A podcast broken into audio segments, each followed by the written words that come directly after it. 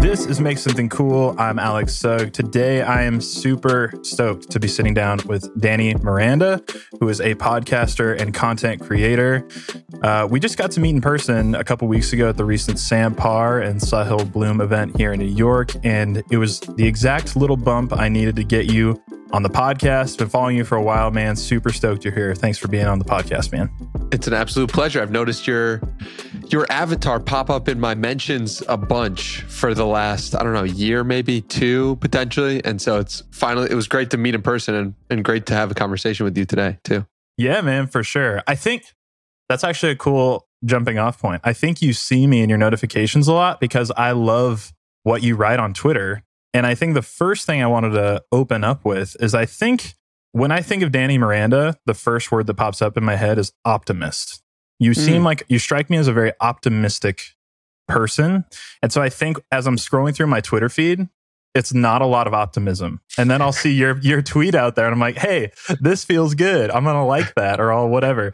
And that's kind of where I wanted to jump off is where does that optimism come from? It seems like that's just a huge part of who you are. Yeah. Well, I had that as the first word in my bio for a long time, optimist. Uh, and I took it out. I don't remember exactly why I took it out, but it definitely is a good way to describe me. And I, the optimism comes from just understanding that it's almost a choice. It feels like a choice, like to be happy or to be sad.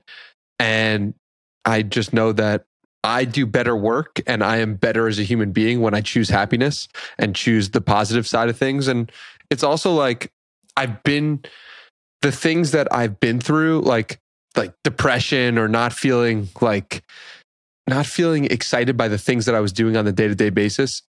I know what that feels like and I know what it feels like now when I'm loving podcasting. I get to talk to these amazing people. I'm like, how is this my life? I get to go to this person who I followed for years and I get to talk to them like this is so crazy. That makes me an optimist. So um yeah, all of that is yeah. uh is where it comes from. For sure. But it sounds like maybe it wasn't always that way. So if you you said you have experienced like depression, things in the past, have you gone through that? Yeah, absolutely. I mean, I think in your in my early 20s, I found that I was I was just trying to find what I was good at and what how I could be useful to the world, right? And when you are stumbling across a bunch of stuff, and it's not hitting and it's not it doesn't feel good or you're not good at it you're like what's the point of this? Like i'm not doing things that i enjoy and i'm not really that all that great at it. And i'm decent at it but i don't enjoy it. So like what's the point? And then it's like i think a lot of it comes from the path of life that i was i went down which was like middle school high school college it's all structured for you. Okay, do right. this and go to the next thing. Complete this test and get this grade. But then, like, you find out life isn't actually structured like that at all. And it's right. one moment you are you you're just trying to figure yourself out. And so, yeah, I mean that that contributed to the depression and feeling down is like not knowing what the right path was and feeling like I was writing the story to this book that I didn't know the answer to. Mm-hmm. And so I think um, you know, you spend time exploring yourself, learning about yourself, and you come to a better realization of what you value and what you care about and what you're good at. For sure. Yeah, it's weird to think about like what society, you know, we have it kind of built in, especially in the US, where it's like, yeah, you kind of do the 12 years of school, go to college, get the degree, and you live happily ever after. That's kind of the story we're sold from a young age is like, this is how you like, you know, it's your ticket to a happy, fulfilled, successful life or whatever. And it's just not true because once you're out of that system, it's a rude awakening when you're just like, whoa, all of this stuff has kind of been like laid out for me. Now I have to go define what I want my world to be. And I feel like you're, what you're describing is super common where like people kind of lose the, that's like the, that period. I feel like a lot of my friends and people who I kind of grew up with, I feel like the time when most people kind of lose themselves, quote unquote, or lose sight mm-hmm. of like, who they want to become. Maybe they stop dreaming a little bit bigger. Like it's those years right after college where you finish up and then you're kind of wandering aimlessly a little bit. You're not directed by anyone else. It's all self directed, self motivated, which is not the most intuitive thing for a lot of people. especially because, like I was saying before, no one teaches you to self direct. And I don't know, where were you brought up and raised? Albuquerque, New Mexico. New Mexico. So I'd be curious to hear if it was similar to this for you. But my whole life being raised in New York was all about external facing. Like it was about money, it was about status, it was about what college you went to, it was about what grade you got. These are all external markers to show mm. somebody else you're whole. Wow. What I realized and what the huge unlock for me was, oh, I need to look inwards to figure out if I'm whole. So instead of the external markers that I was taught, I need to go into the internal markers of like, am I feeling joy? Am I feeling whole inside myself when it's just me alone? And for a lot of people, especially who are raised in the external environment, they've never looked at themselves. So they don't know what internal wholeness looks like. And so I think it's why the podcast has resonated with people at a deep level is because I'm coming from the place of like, yo, I'm good with me in a room alone. And at that at the foundation is something that a lot of people haven't experienced because they haven't been taught that. And right. so that's what I'm coming up with. But what about you? What was your experience like when you were raised in Albuquerque? And was that an external facing society as well? Somewhat. Yeah. I would say it's definitely different than New York. I mean, New York is, you know, it's the, there's so much money circulating, there's so much flash and people hungry for like that external validation, which I think is what yeah. you're describing. And that certainly existed in Albuquerque. I think that more so, I like to say it's the biggest small town in the world. So mm-hmm. everyone, mm. everyone kind of knows everyone's shit. And everyone kind of know, like you can't, like when I go back to like visit my mom, you can't go to like a grocery store or a coffee shop without running into somebody or someone who you like I went to grade school up through high school with. Like it's pretty small, but it's just big enough to like have stuff going on too. So I mean, it was it felt very much I think the the biggest thing I experienced and my wife and I moved out to New York when I was 25, so it was 5 years ago now. And what I realized when we moved out here was that I never felt like I had the freedom to ch- like safely change. Like mm. I hmm. think people in Albuquerque because it was so small, you kind of get stamped from like a young age of like this is who Alex is. He's like the musician. He's like the guy who hardly goes to school, whatever, like whatever, whatever label you put on, or that's the jock, that's the whoever. Mm-hmm. Um, those labels kind of stick with you. And I think that that was kind of damaging to a lot of people because life is about growth and change and shifting. And, and so what you said earlier, it's like a lot about deciding who you want to become. Mm-hmm. And I felt like we were very, my wife and I both, we talk about this now of just like identity wise, felt very boxed in of like, we, it's, it's not a safe place to grow here because mm. everyone kind of judges it or doesn't um, accept it. Meanwhile, when you come to like a New York, everyone is like growing towards something and it might be unhealthy. Like it might be the other extreme where it's like a lot of external validation.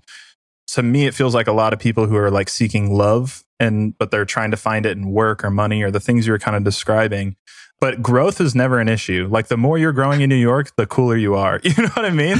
So that that was good for us. But yeah, I felt like the it was much more like this it was a hard place to grow in, I think Albuquerque was. What was the label that you were given by Albuquerque? Oh man. So I I was like a musician. So um, that's how I got my hmm. my start. So I didn't go to college. I chose not to go to college and I became a touring musician when I was like I think I went on my first tour a week after I graduated high school and I barely graduated high school. So like I had like a 2.6 or something, whatever like the minimum. I was like the shittiest student of all time. But um but yeah, so I I think I was kind of known locally as like, oh, he's the he's the guy trying to make it in music. So I was like touring, playing lots of local shows, setting up lots of local concerts and things like that. And then eventually, you know, kind of growing into bigger and bigger venues and things like that, which was kind of which was kind of cool. Um, did you feel like you made it? Not at first. I felt like I did when I actually started making my living from music, which was right before we moved out to New York. And that's when I started writing music for film and TV. So I started like as a composer essentially. Touring, really hard to make a living as a musician. That was like tough, dude. Like I could tell you stories about the crazy shit you see when you're like a broke poor musician like that's that's a different world but but yeah once once uh, you know when you're writing you know i was lucky enough to work with brands like you know, Facebook and Beats by Dre and Airbnb and write music for some of their stuff, which was really cool. That's when I kind of felt like, oh, wow, like this is a real job, a real living I can do. But yeah, I think the label was probably like, I'm also kind of a serious person. And I think mm. Albuquerque has a, a very laid back mentality. And I think I got a, I got shit a lot of my life for being like the serious guy. Like when everyone else was like partying or whatever, I would like take my laptop to a coffee shop and just like grind away on music, like working. Um, totally normal here. yeah, right? exactly. Exactly. Very normal in New York, like very, very culturally uh, similar, I think. But yeah, I think I was probably like the brooding musician, is probably what I would be labeled as in those early days. That's really cool to hear that backstory. And it's funny because I was describing to my aunt about how different cities change or value different things. Mm. So like that's the Paul Graham idea of like LA whispers be more famous, New York whispers make more money, etc. And so she was saying to me, "Oh, like I used to think that I was born in the wrong time period because she doesn't value money as much as the average New Yorker. Yeah. But she's like, after hearing that, maybe I was just born in the wrong place. Right. And and it's like there's something more like I don't think my aunt is going to go ahead and move, but it's like if you're in your 20s and you hear that, maybe you do go ahead and move to a different place. So 100%. I that that takes it from something that's out of your control to something that's more in your control. For sure. If you think about it like that. Were you born in the right place? Ah, uh, it's a good question. Uh, some parts of me, yes, some parts of me no. And there's a part of me that's like longs for the internal peace and I mm. didn't get that from New York ever. And so I, I went and moved to San Diego, not seeking internal peace consciously, but maybe subconsciously. And that really evened out my personality and gave me yoga and meditation and inner stillness and ability to come back to the present moment and looking at my thoughts and awareness, things that I didn't have when I lived in New York. So to answer your question, like there is part of me that's incredibly ambitious, hmm. like driven to achieve incredible feats. And that part of me is New York born and bred, but yeah. the other part of me is like, yo, I want to be internally whole while I'm going after that, which is a tough thing to navigate. So kind For of sure. Yeah, those two worlds are really hard to balance. But I would mm-hmm. say like one thing, just from like observing from afar, I feel like you know a lot of a lot of the guests who you talk to, it seems like a lot of your interest is in like the you know, self help space, somewhat of like whether it's fitness and I'd love to talk about like your interest in fitness later on and stuff like that. How that how because I know it's a huge part of who you are and like what you care about. But yeah, whether it's fitness or business or all these spaces, I personally struggle at times because I feel like these spaces can be somewhat sterile. Mm. But but I feel like you you kind of have one foot planted in like this self-help world, but then you also have this other foot planted where you're very connected to your heart and like mm. your your inner being. Like I I think you interviewed what's Naval's brother? Kamal. Kamal. Yeah, yeah, yeah. yeah. Um, about his book, and maybe you could talk a little bit about that. But I've always, from afar, it feels like you have this balance, and you're you're kind of just describing it of like crazy big ambition, which is badass and awesome, and but also this connection to your heart. And I think I kind of resonate with both of those things. Because I, I know a lot of people like I'll, I'll, listen to like my first million and you'll hear hear Sam Parr. That dude is like self help through and through just grind be a dog get it done. I wouldn't I wouldn't say like when I think of heart connection I think of Sam Parr. No no no slight against him. You but, wouldn't. but I think like there's something that's really cool about having that connection but it's also kind of tough to balance the two would you say that that's a, a fair assessment very, very fair assessment and and very true. And I don't think I would have that had I not one spent time in San Diego, two spent a lot of time meditating, and three read Love Yourself Like Your Life Depends on It by Kamal Ravikant. And I think there's a pureness that comes through. Some someone remarked to me like the best way to describe me is by the word pure. Like I'm just hmm. to that person, I felt pure. And I think that's true. Like my intentions are not to make money. My intentions are really just to help people at a deep level and to do it at scale. And like, I think it comes through. I just, I genuinely do. Yeah. Do you ever find conflict in those two goals where you're like, I want to have the the biggest podcast in the world, but also I want to be at peace in my own like soul? Like, the, do you do you, or you feel like they they just go hand in hand, or is there ever conflict there? I mean, I don't think there's conflict because I think that the more and deeper I get with myself in terms of my own insecurities or the own things that drive me, the more and better of a communicator I am. And the better communicator I am, the better the podcast will potentially do. So yeah. I think that, you know, like the first 40 episodes of the podcast were audio only. I never put out a video of myself on the internet ever. And I, I was creating content when I was 13, when I was 15, when I was writing blog posts. And I didn't start a video podcast because I didn't really feel comfortable on camera putting right. myself out there like that. So that was like one insecurity that I reached to be a better communicator because Gary Vaynerchuk was coming on the podcast. So I said, like, oh, like I want this to be seen by more people. So it doesn't matter if you're insecure, like you're just going to do it. Right. And that got me deeper. And, and, then I started doing clips. And it's like slowly but surely, the insecurities come down mm-hmm. and you just start to be a better at connecting with other human beings. Cause really that's what I'm doing. I'm right. connecting with human beings in the podcast, but I'm also connecting with human beings who watch it as well. And the more yeah. people I can bring into that and the deeper I can get with myself to lessen those insecurities, the wider the reach of the podcast. So I don't view them as disconnected. I view those two things as connected. Mm, that's really cool, man. I like that take a lot. I'm curious, a big part of like why you mentioned insecurities and a big part of why I make this show is because I think in my past I've definitely struggled with insecurity myself a lot and I and I want this podcast to be a space to explore insecurity and help listeners overcome insecurity because I think especially in creative in the creative world like it's fraught with insecurity feeling like yeah. you're comparing yourself to people or you're not good enough or you're hoping that certain people like it and they ne- you never get that external validation that you're wanting i'm curious what you are insecure about or have been insecure about and how you've either overcome that or are currently working to overcome those insecurities? Yeah, it's a good question. I'm getting to a deep place. Um, I would say that, like I, I said before, I was insecure about putting myself on camera. And I think I got over that insecurity by by being forced to have a moment too big not to. Hmm. And and it's like some some people would hear that Gary Vaynerchuk's coming on their 39th podcast ever and be like, oh, I can't do it. Like, that's too big for me.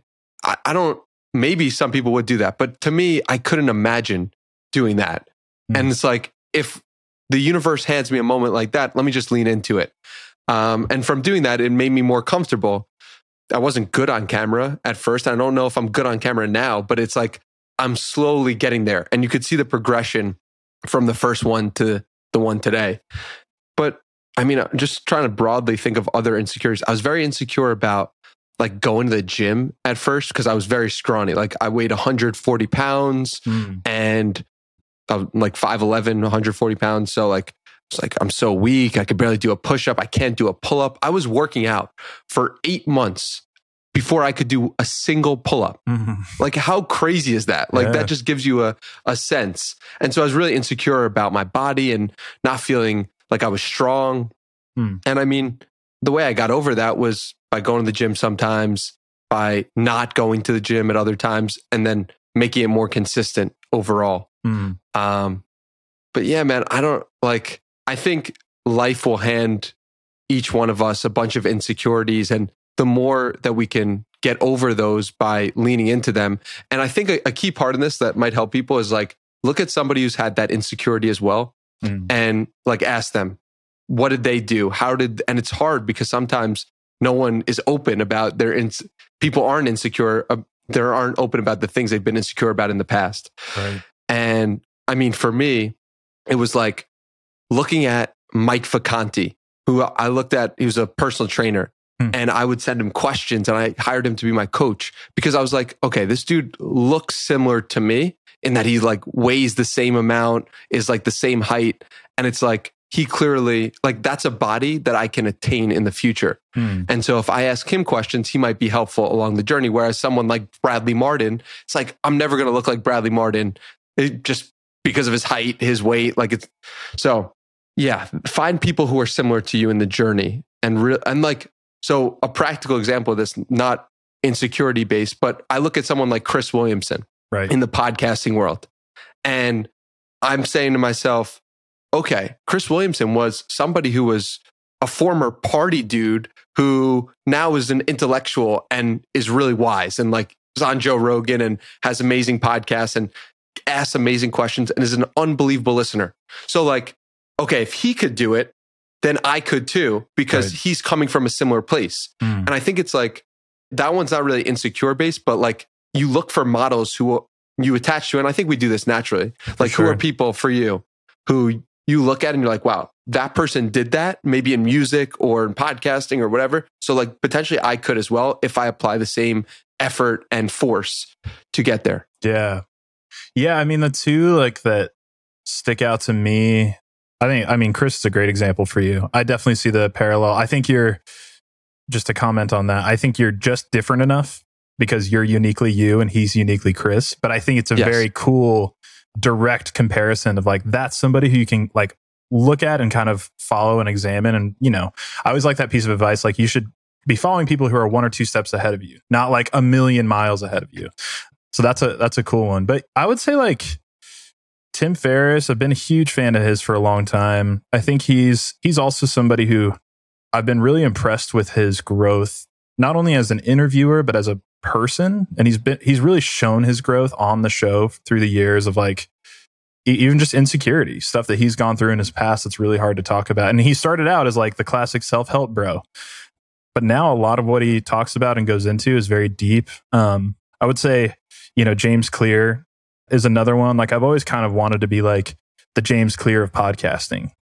And I've been lucky enough, you know, we've had a few conversations. He's been on this podcast in the in the past and he's just like such a solid thinker and a clear thinker and a consistent like workhorse in a way that's just really impressive and really inspiring. Obviously, I mean, he's like the Atomic Habits is like the biggest selling book ever now. Probably Crazy. it's it's crazy. Um, but yeah, those are like some models for me who I look at and I'm like, you know, Tim Fair, like his podcasts don't sound amazing.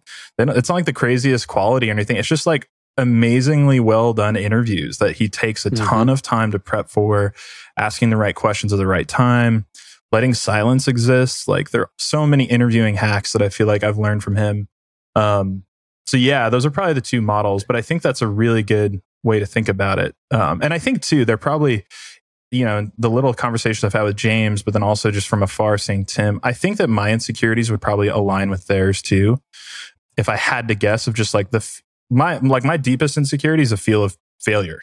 Like I, Mm. I don't, I don't want to fail, especially publicly Hmm. and that's been like such a crazy learning experience for me over the past few years because like even with the show like recently i put out the last episode actually is all about how i fit i tried doing a daily podcast and it just bombed dude it was so bad it was like totally failed but like what's crazy is owning that story it like removes the power of the insecurity like when i'm willing enough to just talk about how i freaking failed at this and and there are really cool learnings from it i actually started my tiktok account which is like been huge for growth for the podcast because of this experiment. So like it wasn't all bad, but yeah, dude, just publicly saying, "Hey everybody, I bombed. This thing I thought would work did not work." That is one of the like scariest cliffs to be hanging over, but it's also like one of the most freeing things you can do is to just like lean totally into that insecurity of just saying, "Man, I failed.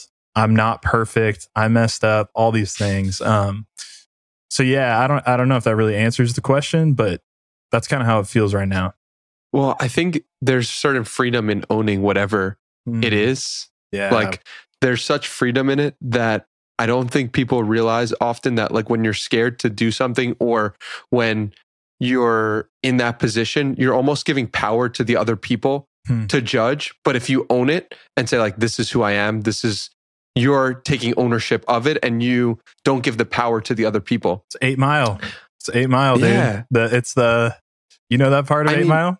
Yeah, where he like says his own own insecurities dude. first. And, Yeah. and he's doing that because he doesn't give ownership. And so like the practical takeaway is like if you're a guy and you want to be with a woman and you see a cute girl and you're like, "Oh wow, like she's really cute, but I don't want to talk to her." Imagine like if you go up to her, that's taking ownership of your perspective of yourself, saying, I don't care what she says about me to the point where it's going to affect my own self image. Mm. And so I think about it like that as well. Like, don't give other people power over you in these situations. Don't put them on such a pedestal. And you're doing the same thing when you're owning your failure. You're not putting other people's perspectives on a pedestal. Right. Like, and, and it's hard too because we have these people we look up to.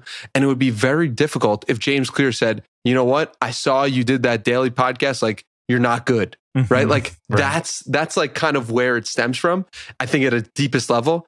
And owning that it's okay if he says that and like your life will still go on is very difficult to do. But if you can get to that place, you are unstoppable.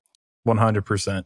Yeah, it's like this really resilient space of just trusting yourself. And I think if you drill deep enough down, it's ultimately about loving yourself. It's like, yes. I have enough self love, like the guy talking to the cute girl in the bar or whatever. Like, it's a silly analogy, probably, but like the guy has enough self love that if no matter if the girl rejects him or decides to go out on a date with him, he can walk away like still loving himself no matter what. And like, but if you live your life so afraid of rejection all the time, you're never going to fully live.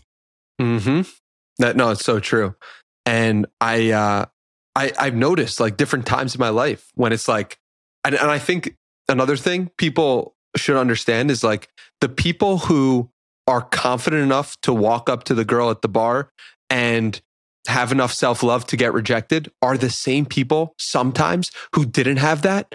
And it's Mm, like if you don't have that it's completely okay Mm. because the people who do often came from that place. You just haven't seen the full journey of it. Sure. and so it's pretty cool to think about like oh shit like i i could do that now. Like this is a, a different person. This is a new evolution. Mm, and that's what's the amazing thing about growth tying it all together. For sure. it's like it's like you need that space to grow so that you don't end up in the same place you were in high school where you're thinking the same thoughts acting out the same character but your potential could have been to walk up to that girl at the bar One hundred percent.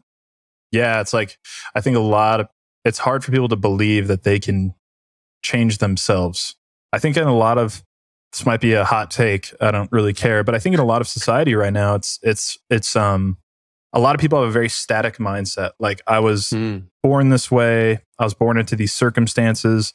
You know, for me, like my a lot of my insecurities stem from like my family situation, the way I was raised, like stuff I went through as a kid, where like I could just keep redirecting my life to like, well, I'm fucked up because that was fucked up. But it's like i- in reality, I do have a choice in the matter of like, oh, sure, was that whatever happened to you in your past or whatever, like that's very much real and needs to be honored.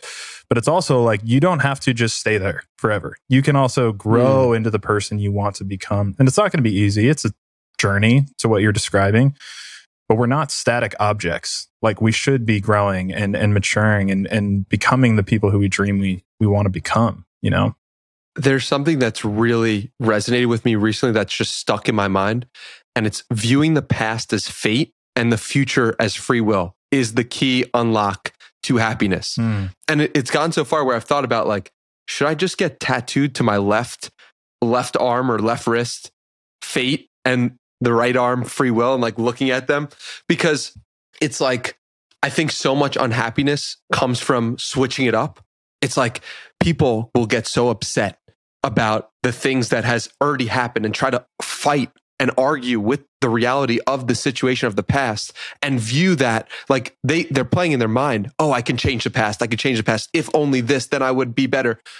But at the same time they're viewing the future as it's going to be that way. It's fate. It's we're we're done. We're doomed because of the things that happened. When you realize and switch it up for people where you view the past as whatever happened, it is what it is. And the future is I can make a change in this moment. That to me, like having that in front of mind is so, so important. It's led to so much growth for me personally. Dude, that's a mic drop. that's crazy. Like that's so true of of just the perspective of thinking how much time we we toil in our brains to try and change the past. Mm-hmm. And we're just convincing ourselves that our future is set in stone and how how incredibly wrong that equation is. It's a really powerful way to look at it. And I think that's why having something, a physical practice that changes your body shows the proof that the future is free will. And the reason why I say this is because it's like you could see the difference that a decision you made led, led to an actual physical change that looks better to you. And you're like, wow, this is crazy. Like I put in this work and it did this result. And it was, and it didn't look like anything in that day or that week. There was no change. And so if you can understand that, that day and week, you might not see any change. Month, you might see a very little change. But if you stay at it for many months at a time, which or many years at a time, which is often what it takes to actually move a boulder, you can achieve far more more than most people because most people stop doing those things that will actually lead them to the place because they don't see the result after the day or the week. And so I it started for me with seeing the physical change of like, oh, okay, if I do this action long enough, the results will also follow. And um, I, that's why I recommend it for anybody in their early you know, early 20s or 30s or 40. Like it doesn't really matter your age, but for me personally, it was so good the way it happened at 22 when I started lifting weights. And I was like, okay, like this is this is the foundation of everything. Right. Yeah, I definitely want to get into the fitness side of how you think and like what it means to you. But I do I do just want to say really quick, like mm. one thing that I think is impressive about you and your journey to me on the outside looking in is your your not just your like willingness to endure, but your willingness to embrace incremental growth. I think yeah. that that is like that is the game of life in yeah. so many ways. And I think that um, I've personally been inspired watching watching you grow the podcast from afar because you haven't had like at least from my eyes, you haven't had this one episode that's just skyrocketed you to like the the I, top iTunes charts or whatever. It's been yep. just grind day after day, interview after interview after interview, clip after clip after like it's all these little tiny actions that are really built up. And I know I know the show's still like you have huge aspirations for where you want it to be, but it's pretty cool to like just instead of because I think a lot of people would run from that process, that incremental growth is because it's hard. That's the problem. Is but really what's to run from? To, yeah, you know, like what am I running? Like this is the the thing is, there's no difference between me and Joe Rogan if I decide that I'm going to do the same number of episodes per week as him. Right? There's no difference between me and Chris Williamson if I say, okay, Chris Williamson did this at this point in his journey. I'm going to do the same thing. And like we're we're playing the same game. And I already am that. Just time hasn't caught up yet. And I think like it's okay if I never end up that because I enjoy talking to people. Yeah. like that's where it all stems from. You you're okay with incremental growth if you love the journey you're on. Hmm. And so I, I really do love my journey. And so I want it to take a while. Like I'm not trying to get there tomorrow necessarily. If I get there tomorrow, great. But if I don't, also great. Like I'm writing down the Danny Miranda podcast gets over 1 million downloads per month by January 2023. If I get there, awesome. If I don't, also awesome. I love the process of trying to achieve that. And I'm just excited by the the potential of where we're going. And if I have a massive uptick, great. But if I don't, I, I also love the incremental growth too, because that's part of the game. Mm, that's awesome, man. What does fitness mean to you? Fitness to me means spending time working on the physical body, like body, mind, soul. I would say that you have the the mind piece. I mean, listen, fitness is also works on the mind as well, but I view it primarily as a body exercise and a body a body pursuit. So I view it as working on the body. And for me that's like lifting weights, walking, walking is fitness. Like if you don't want to lift weights, if you don't want to go to the gym, like start with walking. It also means running. It also means yoga, stretching. Like all that to me is like fitness you could make the argument that mental fitness is also the podcast, but like to me, like when I think of fitness, I think of the body pursuits. Mm. What does hmm. fitness mean to you? Same. I think that yeah. I think that the two for me, I've really locked in my like I feel pretty locked in health wise for the first time in a bit. Um, nice. It's a good where, feeling. Where it is, yeah. And I think the you know the past year it's been really focused on strength training, just lifting weights, recently I've gotten huge into Andrew Huberman lately. Like the rest yes. of the world, he's he's the best man. but you know, I started this practice recently where you know first thing in the morning we we're we're fortunate enough that we have like a a rooftop in our apartment, and I'll just like go out there first thing in the morning with a jump rope and I'll just jump rope in the sun for like the first 20 minutes. I'll do a quick meditation. And dude, like it sounds corny and it sounds obvious and it probably is both, but it's it it's amazing how much that changes my entire day, just my brain and how good I feel mentally. And and I think I think it's Naval that just talks about, you know, if you're looking for peace of mind, you should find peace of body first. Like if your mind is going crazy, if you're anxious or depressed or whatever it is, like almost always the quickest way to finding relief is through exerting your body in some way, shape, or form.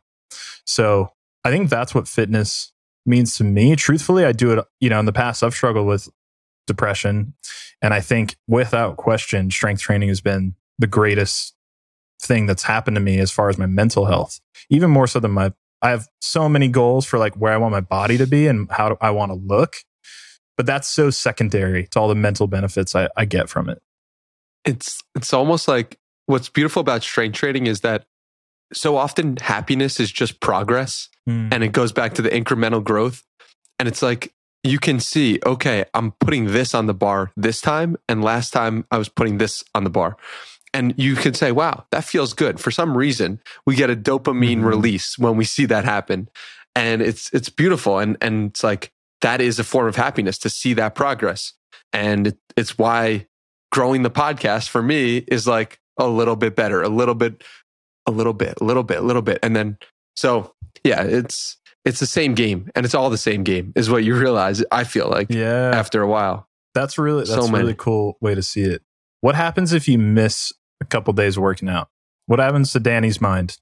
Great question. And someone asked me on Twitter today, how do you stay so consistent? Like how how are you doing this? And I said, I don't judge myself when I fall down mm. because I have these crazy aspirations for where I want to take the podcast. Right. Like I said today on Twitter, I want to sell out Madison Square Garden for 20,000 people. That is a crazy aspiration. I don't know if any podcast that's ever done that. But I also know that if I post two podcasts in July of 2022, it's all good. Like July of 2022 is not going to make or break me. What's going to make or break me is the fact that I'm still doing it in 2027 or 2032. And so I didn't judge myself for posting two podcast episodes in July where I would have in the past and I would have quit and I would have said, oh, I'm not built for this. I'm not made for this. I, I can't do this anymore. Clearly, I don't want it that badly if I only did two. No, I said, that's fate. That's what happened. And now let's do what we're capable of doing, what we know we've done, what I enjoy doing. So I don't judge myself if I only go to the gym once in a week, hmm. right? Because I know the next week I can go three times or four times or five or six. And I know that life has peaks and valleys for different pursuits. Sometimes you're feeling the podcast, sometimes you're feeling your body, sometimes you're feeling your mind. And that's all good. Like listen to yourself. Like there's some truth in whatever you're feeling in the moment, and life is seasons. So the the problem with getting too down deep into the self help world or self improvement world is you start to feel like you need to be maxing out at everything at every moment. Right. And let me tell you, you do not. You do not need to do that. So yeah, that by giving myself love and realizing that it's all good if I fall off because I'll I'll be right back there in two seconds. Mm. And I bet it, it that mindset also helps you get back in two seconds because I think a lot of people, yes. they'll, you know, they'll, they'll quit on something or they'll not go, they'll have these crazy New Year's resolutions. I think that's the best example where I'm going to get fit. Yeah. This is what everyone says. And then, you know, you do two or three days and then you stop going and then you feel so bad that you like quote unquote failed in your mind that you just stop altogether. But I feel like what you're describing is like, I don't sweat it if I miss a workout or if I miss two workouts because I know that I'll just be back next week and I'll make up for it. And time, you're not you're not thinking in like the short term. You're thinking in the long term of like time will add up to where me missing this workout today over the next five years, it's not going to matter. As long as I keep what will matter is if I stop going altogether, you know? And that's a really, really powerful way to look at it, I think. Decades, not days, right? If you're working out so that you can play around with your grandchildren and you can be fit and healthy even at 70 or 80, it's an entirely different game than if you're looking to get Jack tomorrow. And I'm looking to get Jack tomorrow, but I'm also looking to my grandchildren as well. Yeah, dude. No shame in, in broing out a little bit. while we're here. It's both. It's both. it's for sure. Hey, can we nerd out about podcasting for a bit? I want to. Can't wait. Yes. All right. Let's. What do you do the 10 minutes before an interview? Great question. So I'll send you the the breath work, the four minute breath work that I've started to do a lot, which I really enjoy.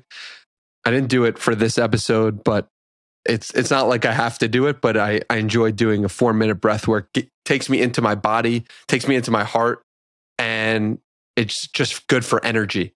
I also there was a point in time when I was big on a Tony Robbins 10 to 15 minute breath work session. I'll send you both of those and you can uh, put them in the show notes for people as well. Um, what else? Taking a walk around with no technology is helpful Hmm. as well. These aren't like I must do these because this is also the other thing. If you have the situation of I must do these, then what if the situation calls for it where you're you have an interview that's coming up right now and you didn't do it and then you start to feel superstitious about it. So these are like things that I can do to put me in an even better state Sure. but I'm always on. I like to say the whole my whole life is a podcast, and just sometimes it's recorded. So Hmm, that makes me feel at peace for whatever happens. that's cool. Is it the same for? I understand this is like more ideal situation versus like every single time, but like, is Mm. it the same for in person podcasts? Yeah, I mean, I did some breathwork sessions before the in person sessions, and also what was interesting about the the four minute or five minute breath work I did was that I woke up in a new location feeling stuffed up. My nose was stuffed, Hmm. like I had allergies or something like that. I did three rounds of this, and it went away completely. Whoa. And I was like, wow, this is a real superpower. Like, I'm so grateful I found that out from that situation yeah. because you wake up, you, you have three interviews in, in one day, and you're like, oh no, like I'm sick today. Like, this can't This happen. happen. But you you have a backup with that um, breath work, and you're like, wow, like this makes a huge difference. Yeah, that's really cool. I feel that's so good, man. I try and do like a similar ish thing. Usually it's more meditation versus breath work. I'm getting more into Mhm. breath work now, but I find like, like for instance, this interview, I didn't do anything beforehand. And I, and like in the first five minutes, I feel myself settling in. And I don't like that feeling on a podcast because I like to feel settled in like the very first, you know, right when I hit record, like to feel good. And I think like that taking that 10 minutes, 15 minutes right before to just like kind of center yourself and reconnect with you is the best way to start. I'm curious. I think you've probably talked a fair amount about how you approach interviewing and things like mm-hmm. that. What I'm really fascinated by, and I, I recently was on, I was a guest for another show called Stamina, and we talked a lot about like what happens after hitting publish. So I would love for you to just go hmm. through, because I think this is where most creators go to die is they hit publish and just wait and hope somebody comes and listens or watches there. What is your process after hitting publish? Yeah. So I'll tell you, my process today is like just go to Final Cut Pro and start chopping up clips. Like it, my job and life depends on it and post them on TikTok. But it's nothing too fancy. I mean, I'll, I'll throw a tweet out there, I'll throw an Instagram post of you watch it on YouTube, watch it on Spotify, watch it on Apple Pod or listen to it on Apple Podcast, Spotify. I'll post that on Instagram.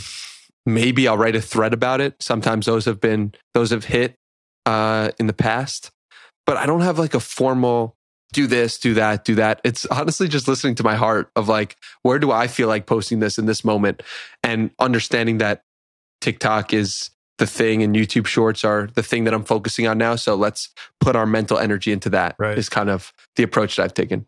Yeah, I would love to get your take on the state of podcasting right now. Like, I'll, I'll kind of reiterate what I said on this other show, but for me, I've been in the podcasting space for a long time. I did it as my job for another, like a big media company before starting my own. And I, what I said on that show is basically the best time to have started a podcast is like pre 2016. I would say the second best time is right now because a podcast is so amazing as it's like the best way to get source material for all of these platforms that are just juicing content that's super native to podcasting. So if you get an, like this hour long conversation we have, you and I will both get 10 clips that go on Reels, TikTok, YouTube, Shorts, all this stuff that it's just going to go crazy on all these platforms. And maybe nine out of those 10 don't do anything. but one of those clips might go and gain you like an actual real move move things forward a little bit. I'm curious your thoughts because I know you've really gone hard into the space of doing the clips with social and all of that stuff. How has that been for you as far as growing the show? How have you felt about it? Like how's how's that been for you? Yeah, so I think a key point, I think one, you're so right. Like the smartest people I know are all creating podcasts or have built podcasts. And I think the reason for that is because you get the clips, you get the conversation, but you also get the connection with the person who is a smart person, usually who's like interesting. And you're like, wow, like this person's sure. now a friend. I could text this person. What's going on? Like, this is crazy. Um, so that's, that's one thing about podcasting in general. But, you know, I think a lot of people look at it as a vacuum. Like the question that I've gotten so often is like, how many downloads have you seen from 4.7 million views on TikTok over the last month and a half? It's like, I don't know, man. But I do know that from blowing up on TikTok or like having a few clips go, I've now been asked to be on This Week in Startups. And now I've been asked to be on Make Something Cool. And now, you know, like you, you start to see like, oh, it's all exists in a vacuum and it's not siloed to like TikTok equals right. podcast downloads. Not at it's all. like the first time I watched Joe Rogan, I didn't, I watched a clip and was like, ah, that's cool, sick. Like, seems like a smart guy. Like, nice question. Second time, I was like, wow, okay. Two times. Third, I was, whoa, what's going on?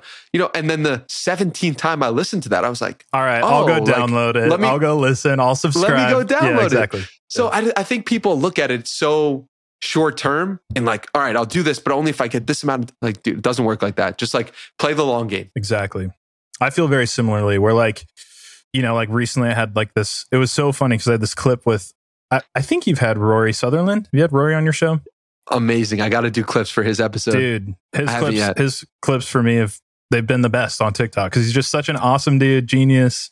Definitely go clip your your Rory interview because he's awesome. But um, it was funny, dude. Like I did one very random clip from him, and it went really well on TikTok. I think it was like 300 i think it's like at 350k views or something which for nice. me is like really big no it's um, big it's big big for anyone but like so that and instantly it's like i saw a little spike in podcast download numbers after that but what was even crazier is just like the follower count on tiktok and then the videos that preceded it the the baseline audience starts to grow starts to grow and starts to grow yes. and what i think people might be like, whoa, like that's a bummer that you're you had this one video that had 350k views or whatever, and then your next one had 10k. That's a huge drop in the numbers, but in reality, it's like, but my new baseline is so much higher. And over enough time, if enough people see this content and they dig it, to your point, if I keep showing up in their feed and they think enough times like, oh, this is cool, like these guests are smart and they have cool stuff to say, eventually they will check out the show. Because that's what I've done all the podcasts I've ever checked out, it's like because I've heard it from word of mouth, or there are enough times of me interacting with it in these social platforms where I'm like, oh, this person is really smart. I want to go check out what they're up to. So I think you're spot on in like playing the long game and like waiting too long or like hoping that it's going to spike your audio numbers or whatever. Don't play that game. Play like the awareness, like you're just trying to get people aware of what you're doing. Yeah, and it's it's slow over time. It'll it'll lead to and it'll lead to opportunities mm. in different places. Right. And also, what was interesting, you said 350k. I started to notice that people I knew or people who the other person knew happened around the 100k mark of like if a video got 100,000 views, that meant that somebody I know or somebody that the guest knows will text that person and be like, yo, I saw you on TikTok. Right. And that's the point where I'm like, yo, these are real people. Mm-hmm. Like it looks, it's, it's 100K, but that's like Madison Square Garden five times over. Right. And so I think that it's, it's cool when you hear people understand that they've been recognized from things that you created. And it's like, whoa, this is weird now. It is, dude. Um, for sure. But yeah. I've seen you on TikTok, bro. You've reached my feed. That's yeah, it. dude. I hope yeah, so. dude. Which is super cool to think about. Um, yeah. Yeah, dude. I love I love this conversation. I think like, yeah, I think to wrap up, I mean, the big things I feel like we we discussed is like like falling in love with incremental growth, falling in love with the mm-hmm. process versus like being so focused on the result. I'm curious now, maybe you've been doing this for a couple years really consistently. I'm imagining somebody, maybe Danny 2 or 3 years ago when you were first getting started. What's some advice you would give to Danny two, three years ago when you're getting started on this journey of creating a podcast or creating or creating anything? Okay. Yeah. I mean, for me, it's like understanding that the creations could take different forms and being okay with that and following your own curiosity and wondering and being in touch with where you're getting your joy from. I started in September of 2019, October of 2019. It was about becoming a personal trainer mm. and helping people with fitness is what I was creating content around. And then I was like, you know what? This doesn't have enough ideas for me. This isn't about uh, wisdom or thoughtfulness and and um, the books that I'm reading. How do I get those involved? And there are ways I could have put them together, but and Matt McLeod is a friend of mine who does a great job of that of putting his content in. Uh, that's like thoughtful and and he's a personal trainer as well. But I mean, for me, I would say just like look at the way in which you're creating and ask yourself, would I enjoy doing this for 10 years? And it doesn't mean you have to, but understanding that, like, okay, I like this podcast enough where I could see myself doing it 10 years from now. Mm. And if, if that's like creating short form videos of you talking to the camera, which I've tried, I've done different, I've gone up to people in the streets and asked them questions. I've, you know, I, I was writing blog posts, I was tweeting. Some of those things stayed, some didn't and it's okay. And it's all just pass along the journey. And um, just continue to seek out and look for people who you connect with who maybe are at similar points to you in your own journey is really helpful. And instead of like putting James Clear on the pedestal or putting Chris Williamson on the pedestal, like try to be friends with the people who might be the next James Clear, that might be the next Tim Ferriss or Chris Williamson. So for me, that's what I think about. I think about one, find a way of creating that's authentic to you. And two, make friends with people. Literally find ways to call them up on the phone that's authentic. Do video chats, meet them in person. Like the people are really where I get all the joy from. And mm. I think has been the best part of the journey. So really double down on the people and your own authentic creations. I love that. There is one thing I want to touch on in that. And it's something that I think a lot of people struggle with, myself included. But you mentioned like you've tried writing blog posts before. I think you've had like a newsletter. You might still have a newsletter, things like that in the past that maybe you're not doing as much now. How, how did you approach letting those things go? Because I think a mm. lot of hmm. people, when it comes to content creation, you kind of you sign up to try something, and there's this invisible voice or whatever that's like you you're signing up to do this for life kind of it's it feels scary and maybe that's just my own head but I'm curious, how was letting those things go for you? Was it hard or did it feel just like, oh, this has run its course, I'm done? Yeah, I mean, it's hard because sometimes people really enjoy the things you've created that you're letting go. And I think it wasn't, I did the newsletter for, I think, like 50 or 60 issues every Tuesday, and I stopped doing it. And I just wasn't getting joy from mm. it. And there was nothing wrong with that. Like, there were people who were upset at that and be like, oh, I love the newsletter so much. Like it was, I look forward to it every week. And I was really grateful to hear that. But I also knew that continuing it and doing it while I wasn't enjoying the process would make me unhappy with myself. Mm. And I have to put myself ahead of those people, as sad as that is. And if I want to continue, that's what I need to do. And it's almost like not putting your followers on a pedestal. Mm. It's all circling back. Yeah. It's like if you have enough self love for yourself to say, listen, I know you enjoy that, but I don't enjoy creating that. And I have to do what's best for me. And I hope you appreciate that. And I hope you check out the podcast because that's really where I'm getting more joy. Like, please do that. But if you don't, I totally understand as well. And that, that's how I've kind of approached letting go is like, it's all good. Like, I don't write a newsletter anymore. It's all good. Like, you, you'll be okay and I'll be okay. and I'll be even better than okay. And I'll do my, my new creations with more okayness. Yeah. Yeah. Yeah. That's really cool. Well, Danny, dude, thanks so much for being on. Uh, I mean, I know everyone should go listen to the podcast. Where do, where do you want people to come find you, man? I know obviously listen to the show, TikTok, YouTube. You're going hard on those platforms. Where do you want people to find you? Yeah, I would say YouTube right now. I'm trying to build up the YouTube. Drop a comment on one of the the videos that you see, maybe a, a full length video, because I I check those more strongly than the shorts. Shorts get out of control sometimes, but yeah, check a just check out the podcast on YouTube or listen to it on Spotify. Let me know what you think on YouTube. And uh, I'm really grateful for being here, as well as your like your demeanor. I, I describe Chris Williamson sometimes as like having a lot of peace and presence, mm. and it's one thing I admire about him tremendously. And I felt that very strongly from you in this interview. So thank you. Thanks, Danny. Appreciate it, man. Really psyched you were on the you were on the show this week. I know people will love it. So and uh, yeah, lastly, thanks to everyone listening. If you enjoyed this show, please head over to alexsugg.com and sign up for the newsletter, and I can let you know when new episodes drop. And last but not least, this episode was edited and produced by Josh Perez. If you're looking for help with your podcast, Josh is the dude. He's a great producer and an even better human being. So please get in touch with him at justjoshperez.com. I'll be back soon with another new interview. So until then, let's go make something cool.